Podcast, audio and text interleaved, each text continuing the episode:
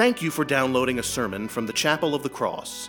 The Chapel of the Cross is a welcoming, growing, and historic Episcopal church in Madison, Mississippi.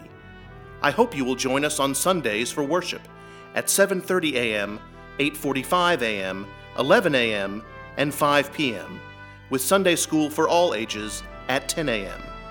I also invite you to connect with the chapel online at chapelofthecrossms.org. Again, thank you for downloading this sermon. We pray it will enrich your walk with Christ. God bless you, and we look forward to welcoming you and your family to the Chapel of the Cross.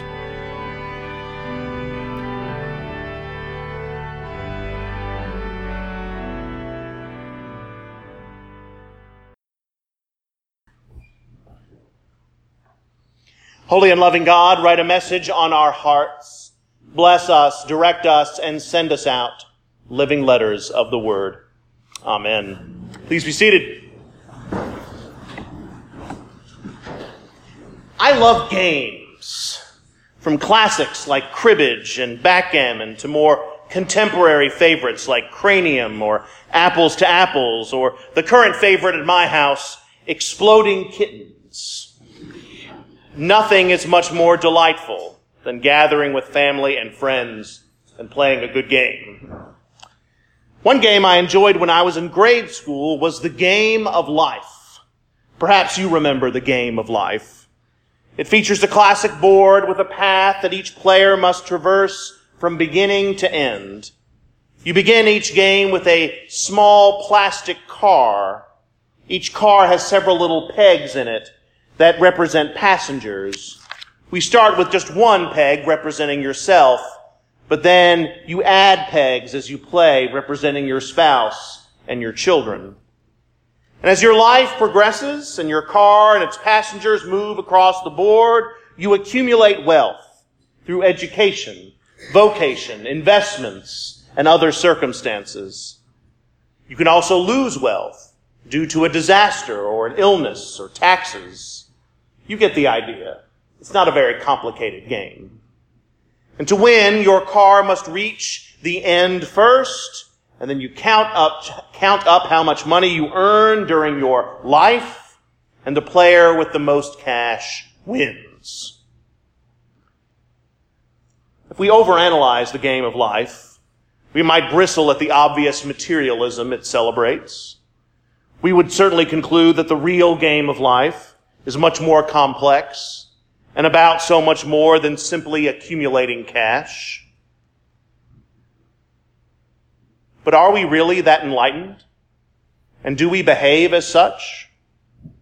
If we look at the way our economy is oriented and how vocational and financial accomplishment is valued and celebrated rather than personal or emotional or dare I say it spiritual accomplishment, how far removed is real life from the game of life? As we continue to accumulate more and more and more, what are we trying to prove? In the interest of full disclosure, I should confess that as I was writing this sermon, as I was writing this paragraph, I stopped, I went online, and I placed an order on Amazon. Because I do need more stuff. So we get richer. And I use we, meaning all of us, because compared to some of the poorest of the poor just around the corner or across the globe, all of us are rich. And as we get richer and continue to consume a larger percentage of the world's resources, while the poorest of the world struggle for the very foundations and basic survivals of life like food and shelter and medicine, what does this say about our priorities?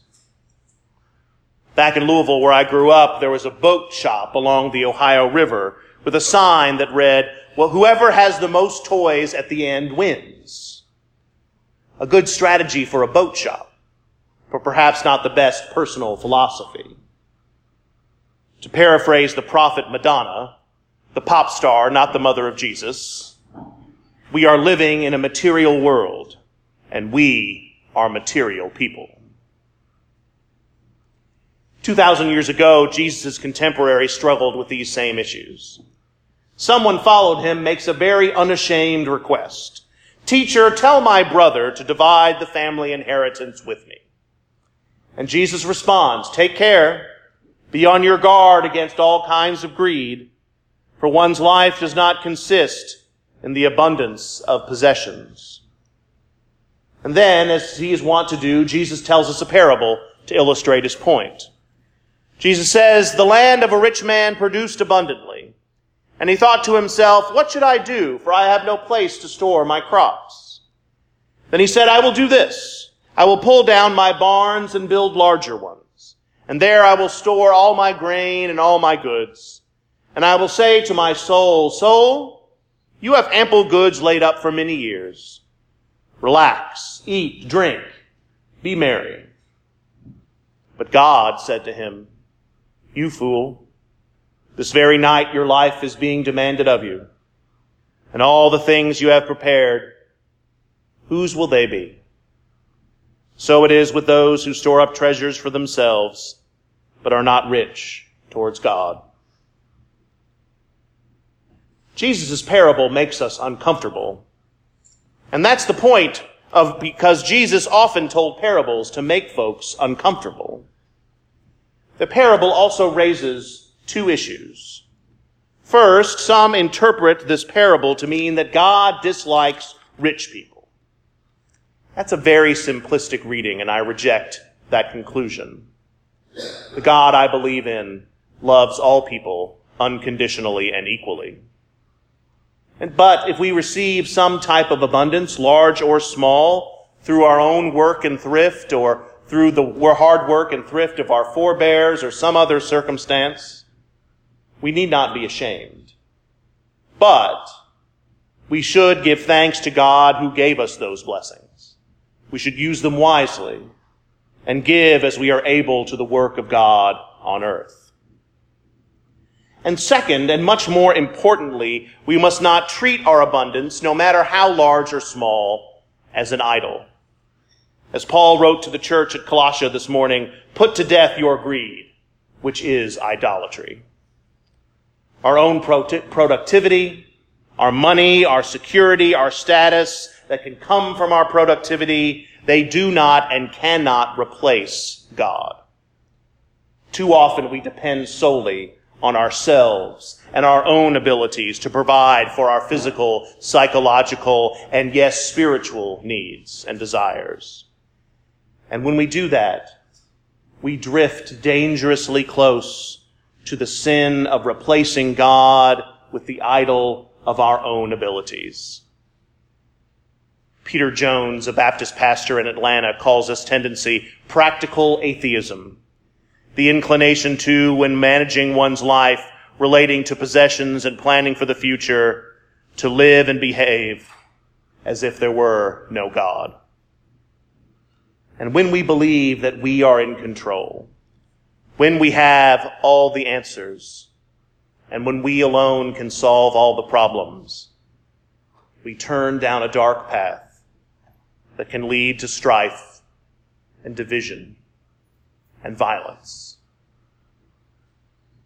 And when something horrible does happen and we can't fix it, our idol comes crashing down like a house of cards, the McMansion of our life never stands against the winds of real life. And then we cry those prophetic words of our first hymn this morning. Cure thy children's warring madness. Bend our pride to thy control. But there is good news this morning. I promise there's good news. For when we decide to put aside our material dreams and to, and, and to stop clutching our self-reliance, God is there. God was there. God is here. And God will be there to pick us up, to dust us off, and to provide for our real hungers and our real needs when our barns fail. As Jesus said in the Gospel of Luke, just a few verses after this morning's reading, consider the lilies, how they grow. They neither toil nor split, nor spin. Yet I tell you, even Solomon in all his glory was not clothed as one of these. But if God so clothes the lilies of the field, which are alive today, but tomorrow are thrown into the fire, how much more will he clothe you? In other words, if we allow God to be God and not allow abundance to control our lives and our souls, then we will truly be the winners at the game of life. For we will be filled and we will be free. We will truly be able to relax in God, to eat and drink and be merry as brothers and sisters in Christ. I quoted Madonna the pop star a few moments ago, which was a very silly thing to do. But perhaps the Madonna the mother of Jesus, is more helpful and ultimately more comforting. For she sang a different song. She sang, You have filled the hungry with good things. Amen.